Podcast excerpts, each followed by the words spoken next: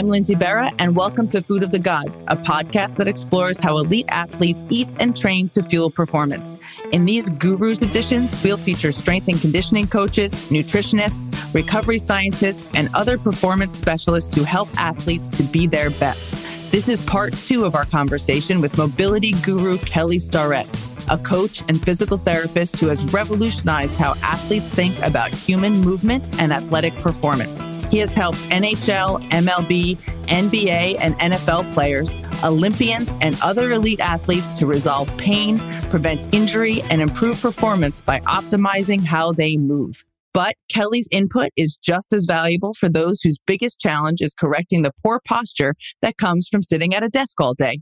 Let's start with the things we can control. And you know what we're learning is again like from nutrition, we find it very hard to rip things out of people's hands. But this is my coping mechanism. Uh, I've always like, but I'm like, okay, I'll take the cue from one of our friends, E.C. Synkowski, who says, let's go ahead and make you eat 800 grams of fruits and vegetables every day. I don't care how you do it. You want to eat all apples, you want to eat all rutabaga, you want to do that in watermelon, knock yourself out. But already the micronutrient density of that food, that 800, that 1.7 pounds of food, is going to make you so full and make you feel so like I'm tired of eating. Don't make me eat anymore, right? And what happens then is you're probably not going to reach for a Snickers or something crappy. And then let's get your let's get your protein up. Let's eat more protein. And all of a sudden you're like, oh, I have to eat all this food. And then guess what there isn't room for? Pizza. Smash yourself on cookies. So what we find is that when we add in behaviors, we tend to see some of the less effective behaviors go away and the more the ben- more beneficial behaviors take stock because it's easier to add things in instead of ripping things out, right? Like Soul Cycle and Peloton is not the way towards universal health in America. No, but uh, so, so first of all, I do want to say we probably should have started this podcast by telling everybody that you and I are both not ricers and the ice is for dead things and motion is lotion and just move more and you'll feel better we're in that camp. So everybody just get up and I hope you're walking when you're listening to this podcast and not sitting on your couch. Okay. So there's that. But yes, like so Peloton and Soul Cycle not the answer, but getting people to move and get out of the chair and not sit on the couch and think about, all right, if I'm going to get on the Peloton, I should probably eat properly to fuel my body for that workout. Just getting things in their head. And that's what I, feel like Peloton and Soul Cycle are good for. Oh, they're fantastic because yeah. we don't. So I think one of the things is, again, I need to sort of categorize things and see how things relate. So this is where I put that stuff together. We have exercise as entertainment on one side. And mm-hmm. suddenly you're like, oh, I understand why that's so fun. And I'll tell you what, shout out to Jess King. I don't even know Jess King. but if you jump into her class on Peloton, I guarantee you, you're going to feel better at the end because someone just talked at you in a positive affirmation way.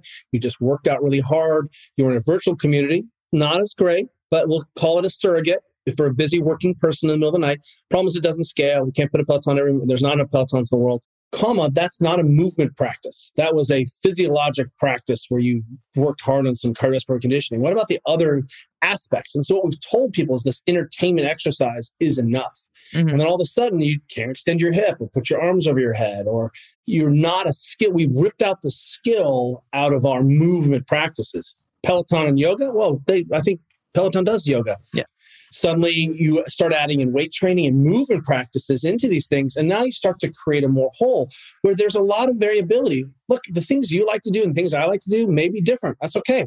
We don't have to argue about the one fitness but what i can say is well let's assess potentially how strong you are in these different positions, if that's important to you. Well, turns out my children aren't that strong. They're children, right? So you need to be strong enough to handle whatever your life is. We could say, look, how well conditioned are you across these different modal domains, right? So, well, biking, running, swimming, they all have a different VO2 max and different skill set. How competent are you on these different energy systems, short sprints, long sprints. So we can start to say, look, I see that you're developing a general competency. That's really great. But on the other side, it can always layer in your skill if you can't do some things because you're spending all this other time, that may be something to investigate. Or if you're missing your range of motion because you're a tennis player and you only rotate to one side and you can't turn your hip, then what you're going to see is that may have a cost in terms of not having as many movement solutions mm-hmm. or not being able to generate the power that you think you should be able to generate or god forbid you ever do another different sport or you fall or have to do something wild like play tag suddenly you're going to see you're like oh i have an incomplete practice so again if we empower people to say and you can see how reasonable i've gotten as i've gotten older we should be able to say, well, let's test your fitness against these positions. And if your positional minimums are nailed it and you love this thing, go keep doing your thing. Because ultimately, we can start to look at a lot of musculoskeletal pain problem health as well. I don't understand. I got on the elliptical for 20 minutes three times a week, and I'm like, whoa, that is woefully incomplete in terms of yeah. developing a movement practice. And especially just, if you want to go fast or throw a ball fast or God forbid, go to the Olympics. Or do anything other than just move your legs in that circular pattern. Yes, yes, yes, yes, yes. So, as we keep saying, everybody has these issues. If you're a baseball player and you're right handed, your left side is going to be yeah. woefully inept. If you're a catcher who squats all day, you're probably going to have, have some issues. If you're a surfer and you're always paddling in spinal extension, you're going to have some issues. Everybody's going to have these things. But you keep coming back to these how do you do in these certain positions? What are the positions that everybody, I don't care if you're a pro or a soccer mom or a hundred year old man, what are those positions that you should be able to hit? Well, what we can ask there is when people like to ask me, like, what mobilization or what strength exercise is the most important? And what's really interesting in there is the question that it's not asking is what's not important? Which one of your body parts are you going to give up? right? You're like, I don't, I think I need them all, right? And you know, maybe you can lose one of your teeth, but that's still going to have problems. So the key here is what you start to see is if you take any sport and position, you'll see that, boy, I need to be competent with my hip in extension, which means my leg coming behind my body like I'm lunging or running. And if you are missing that ability, you'll see that you'll turn your foot out when you start to go fast. And that will impact how your foot contacts in the front on the next step. Or you'll see that it'll drag your pelvis into a little bit of hip extension. Or you'll start to see that your body will work around that problem. You have to and should be able to do perform some kind of squat like every toddler. You know, there's this notion out there that everyone has this unique physiology and we're all such special snowflakes. And I'm like, well, that's the case. How would we teach any complex skill to any adult? Right? It turns out that's not the case. And if you look at children, even those Scottish children, they go to the Olympics in lift and lifting, and it's not their Scottish hips. We tell these just so stories, and they're a form of apologetics for people. I'm so unique. I have to squat in this position. I'm like, you ever played rugby or tennis where you had to squat in a whole bunch of positions or go hiking where you have to be on uneven ground? What you'll see is that a lot of times the positions that people are like, this is my position, it's the only position they have access to. They don't have movement choice. And that means they are less likely to solve movement problems. So you should be able to put your feet together, I think, and squat all the way to the ground and keep your heels on the ground. Why? That's a good test of normative hip flexion and normative ankle flexion. And that's just using the parts. You're like, look, the parts work. I'm like, great, let's put them together and actually see if the card runs, right? Or see if the thing moves. And so what we've done is we've taken the components out of movement and we put the skill out of movement. And that's confused people because we're like, look how hard I can work over here on this Peloton or this thing, right? I don't mean to bag on Peloton obsessively. I'm a cyclist. I love cycling. I do a lot of indoor cycling get ready for cycling. But the idea here is when we start to say, well, what's fundamental about the physiology? Well, you should be able to put your arms over your head without bending your elbows, without flaring your back. And you should be able to do that without having your thumbs backwards. And you should be able to breathe in that position. Mm-hmm. You should be able to have shoulder extension, like playing crab on the, or doing a dip, right? That being able to do a dip or a bottom position of chaturanga, that's a fundamental shoulder position. That actually correlates well to old age. They have, they found out if you do a push up, you were less likely to die as you got older. Why? Because that shoulder extension and the expression of shoulder extension meant you were more functional in your life. So pushing up from a chair is shoulder extension. Mm-hmm. You should be able to internally rotate your uh, shoulder, like the finish of a pitch right? Or the bottom of a kettlebell swing, or when you're doing a high pull Olympic lift, or or you're swimming at the end of a, of a pull. That rotational component, when your arms out by your side, is a crucial piece that allows us the start position for a snatch, for example. And finally, are you competent without your hands in front of your body? Pushing something away, grabbing a shopping cart, bear hugging someone, carrying something. those positions all have key ranges, but they make the bookends of literally any movement you can think of on the planet. So our model is we feel like there are seven archetypal positions of the hip and ankle, of the shoulder and the rest of the system. And through that simplification of the system, we're able to explain complex motor patterns. So a pitcher on a stretch is in that hang position, but the arms are straight. Mm-hmm. So working with a Cy Young Award winner who was doing crazy stuff with his throwing hand, it turned out one of the problems was he had no internal rotation on his front shoulder. So as he stretched, to throw, the shoulder would translate forward, and then that meant he couldn't get in a good position to throw from. So he had to do all these weird looping positions with his front arm. He was missing in his ability to turn the leg and stretch to the home plate. So he would stride differently and work around that problem because he couldn't turn, didn't have the rotation and the extension of the hip. What we ideally would love it is that if every coach on the planet could begin, or every athlete more importantly, could begin to understand their inability to hit position in the sport in the moment because that's one of the reasons we look at game tape because we really see what you have to red point when you have to go and express all this stuff in the moment. That's the true test. So think about the absurdity of this. I'm going to do a movement assessment of you and you're fresh you look great just came from work you're totally rested.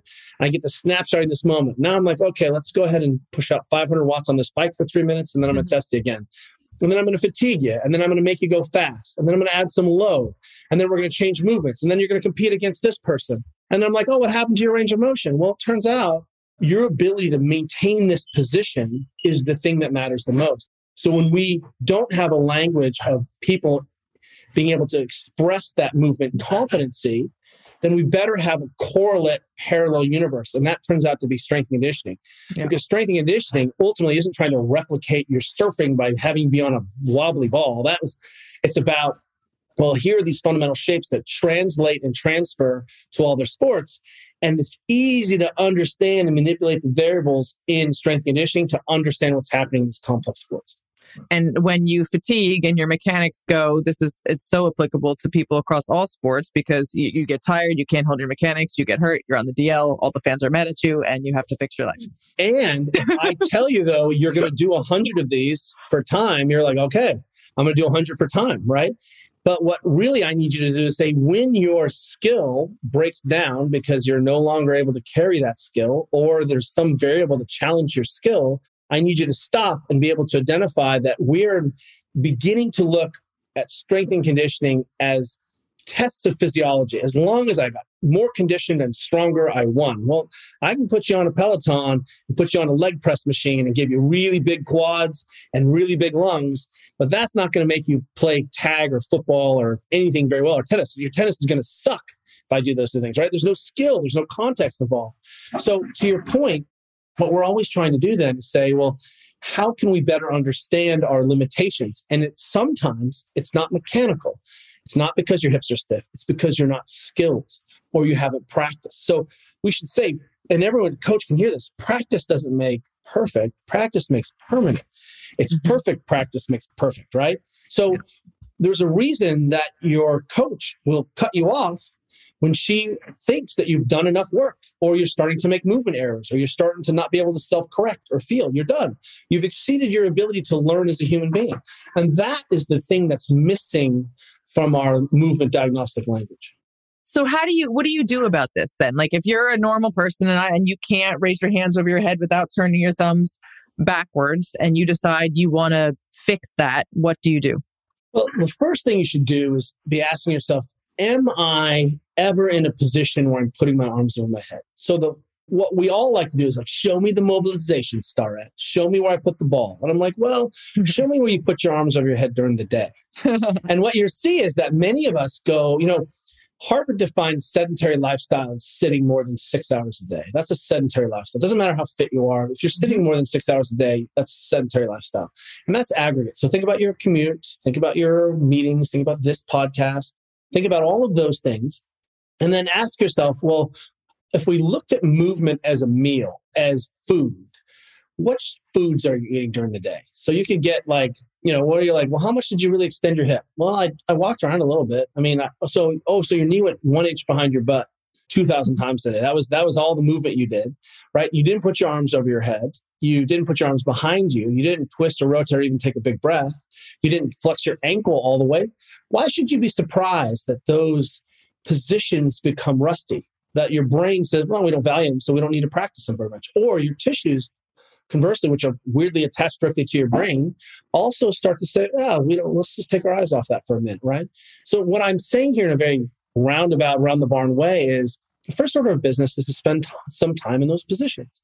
So, if you want to put your arms over your head, I would say, well, grab a door frame every time you go through it, take a breath. Mm-hmm do some downward dog once in a while. It's weird how downward dog, like yogis are obsessed with down dog. You go to any yoga class, you're like, why did I spend 10 minutes in this overhead position? It's like someone thought it was super important for you to breathe with your arms overhead. Did you swim? Do you hang from a pull up bar?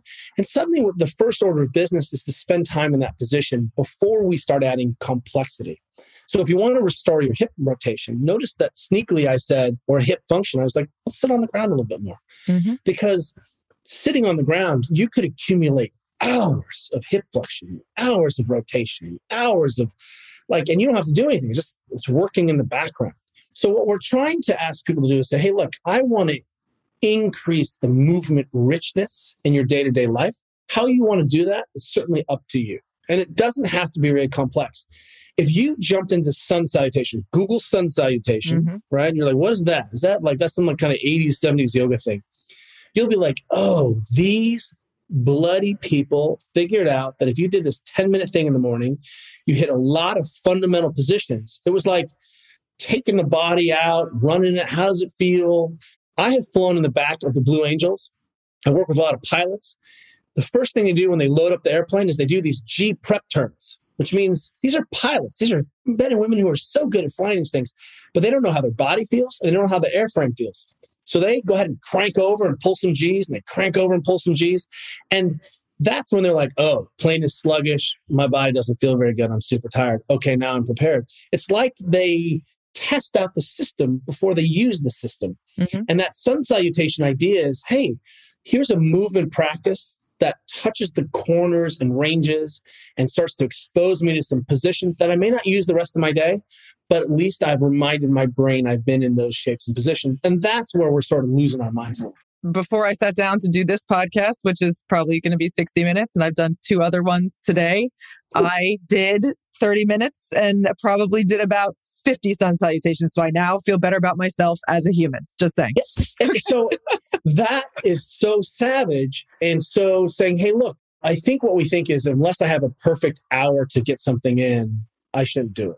So, like Julian and I, we're huge fans of running. We think, honestly, running is that one of the things that has made humans extraordinary, extraordinarily successful on the planet. But running is a skill and just telling people to go out and just run it'll solve all your problems. Holy moly like you can run for a long time and you have a moment to develop that skill so don't panic. What i think you need to do is put a load a backpack on your back and go walk. And let me put it in the stand for it i think you should walk 8 to 10,000 steps a day. Some days you're going to walk 7 that's fine. Some days you're going to walk 15 but as an average i'm trying to get you to walk more and i'm trying to get you to load more. Pick up that backpack. Put some load into your spine. You'll find that that extra load really challenges your feet. Like my feet are cooked from carrying this 10 pound backpack around. And you're like, this isn't that weird? So we need to systematically load ourselves and prepare ourselves for work. And that work may be I'm preparing myself to sit at the computer all day. I need to do something. Stan Efferding is an incredible power lifter, nutrition expert, helps some of our strongest men and women eat. Like if you're the mountain and you're going to compete in the world's strongest man, you're Brian Shaw, you hire Stan Efferding to help you with food, right? Because how else do you program for someone who weighs 450 pounds? Like how much do they eat? Why do they eat, right? But he has a simple model. I want you to go for a 10 minute walk after every meal. How simple is that? That's 30 minutes of walking, which I guarantee you will not do. But I'm like, you have to walk for 10 minutes after every meal. Everyone's like, well, I didn't do that. So when we start to constrain our behaviors, and let me give you the most simple example. I love cookies and ice cream. I love it. I will, I will never give it up. It's one of the reasons I exercise so obsessively. But if I have cookies in the house, I will probably eat all the cookies. Isn't that weird? And it's I not weird. It's the same. I eat I dessert after every meal. I eat breakfast dessert every day. Dark chocolate. I'm with you on that. And what I'm saying is, if I want to curtail my cookie consumption, what I do is don't have cookies in the house. And I'm like, oh, I have to eat this other thing, right? This other food when I could be eating cookies. So if we set ourselves up so we don't have to make another decision, that's hmm. better. If we set ourselves up so we can, like, here's another example. My wife cuts up mason jars full of fruit for the whole family to take. Because guess what happens when there's mason jars of pre-cut strawberries and pluots? We, that's what we eat. That's what we eat. And she's like, "This is amazing." When I cut it up and put it in a cold fridge, if it's in a bag and it looks like a strawberry but it's not cut up in a jar, everyone's like, "I don't know what that is," but I can't eat that. So all we're trying to do is cleverly use our brains to make a better decision. If you can leave your phone in the kitchen instead of taking it into the bedroom, you don't have to decide if you're going to answer the email or go on TikTok or watch a YouTube video before you go to bed. It's not there. And so that's that's really the way that I try to trick myself by constraining the environment so I'm more likely to do the right thing. Then I have these basic patterns. I sit on the ground a lot. I like to walk. You know, I walk to work whenever I can. I have that luxury of being able to do that. Again, the other thing I think I want people to just to hear is that you don't have to play perfectly. There are some things that you should improve on. And if you didn't get it today, you'll get it tomorrow. And then you can play a little better the next day because you are that robust. And as we chase normal, as we chase your normative expressions, you'll see tremendous improvement in the output of the system change your shoulder flexion a little bit, you'll see that your swimming times improved or your serve got stronger. And suddenly you're like, whoa, I like that. I just crushed this. I don't know why I was so good today. And how many times have I had these conversations with elite athletes who have been able to get into a position? We restore that position, they go out and set a world record, and they're like, thank you. And I'm like, mm, you were doing all the work. I just took the brake off the system. So that's how we test this stuff. And then we also just realize that, look, at the very least, if you got on the ground in 10 minutes before you went to bed and got on your roller and just rolled around in something that was stiff or uncomfortable, like, hey, what, like, just do this little inventory. How's my body feel today? My feet ache. Great. I'm just going to roll my feet out for 10 minutes, five minutes left, five minutes right. That's 70 minutes of massage a week. Holy moly. Right. That's a lot of input. And I think really what we're seeing is in this mismatch between environment and modern organism, we aren't getting enough input into the system. No wonder people like to get hot and they like to get cold and they like to get massage and vibration. All of this is just input and your your nervous system is just an extension of your brain. Your eyes are your brain outside your body. If you just look only at two and a half feet away from you on a screen all day long, guess what? You probably don't turn your eyes around. You're not good at focusing near and far. If you just went for a walk and looked around your neighborhood, that stuff would be taken care of. You don't need mm-hmm. to program it into your workout. Go ride your mountain bike. Go throw a frisbee. I guarantee you, you'll do all the eye movements you need. But as we have tried to take exercise and turn it into a vitamin instead of turning into a gourmet dinner, we're going to keep coming up against this problem. So I feel like I could ask you, we, I mean, I could sit here and talk to you about this for like 12 hours, but we really only have about three minutes left here. I think that, so you mentioned really quickly the foam roller there. And I know that you think that that is very important with the lacrosse ball. My little blue one is behind me over there. Just the gear list for you is the lacrosse ball, the foam roller, maybe two lacrosse balls taped together. This all costs like 10 bucks. Why is this stuff so important? Or even less, right? You can use a wine bottle. You can use a, your kid's baseball. The idea is, why don't you know how to self-soothe? Why don't you know how to to make yourself feel better? Why don't you understand that you can change your pain, change your position, or decrease the session cost, de- eliminate DOMs, de- improve your ready state allow yourself to go to bed earlier. Those things are foundation. Do you know how to feed yourself? Well, it turns out, well, we don't. We really, the pandemic has shown us we're not very good at taking care of ourselves. We found that people didn't know how to cook. They didn't know how to shop, right? They just were eating out all the time. I mean, really, really just highlighted a whole lot of things. If you want to understand how good a system is, stress the system.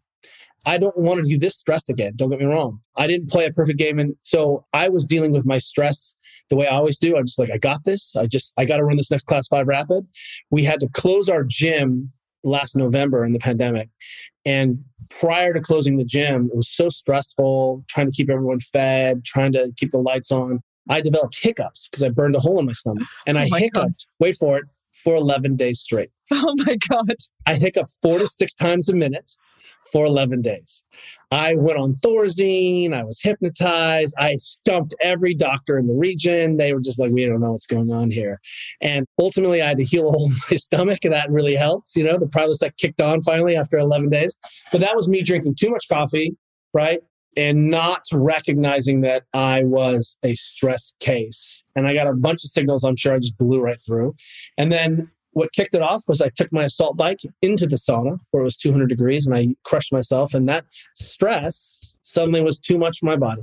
My point here is if you have ability to self soothe, there's a lot of things that maybe feel like like if your blood pressure is not 120 over 80 which by the way isn't great blood pressure it's the cutoff between Average. hey we should pay, we should take a pill well what if you had the same way of thinking about your hips or your ankles or your shoulders, then you'd be like, oh, it's, not a, it's not an emergency, but hey, I can keep an eye on this. Or you could move in and say, because that hasn't happened yet, I haven't made the case for that well enough. We could suddenly say, well, what hurts? And that could be information.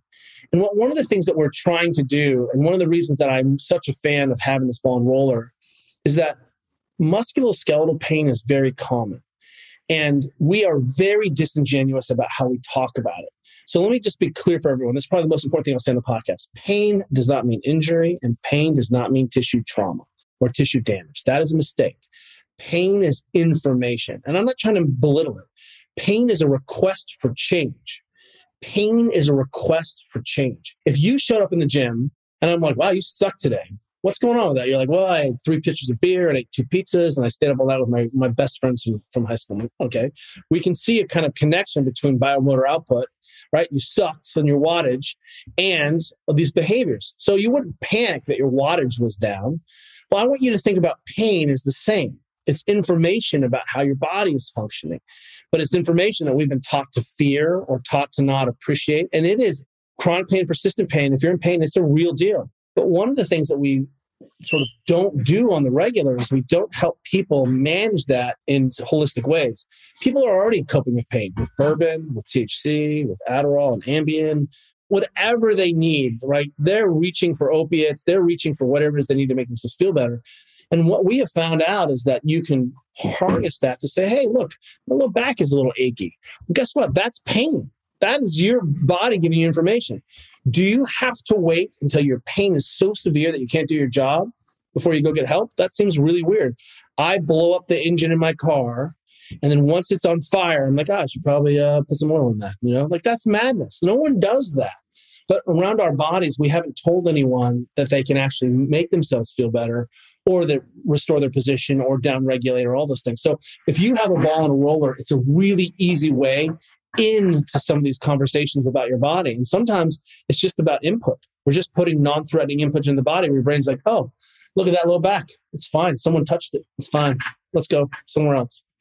So, uh, Kelly, where can everybody follow you and the Ready State to get all of this great information about how to take care of themselves? We are at the Ready State and we're finishing up a 14 day ankle challenge. That should be only, I'm telling people, because we give everyone a two week free membership to our site where you can come in and jump into some down regulation or on our app, do a self assessment in terms of your movement potential.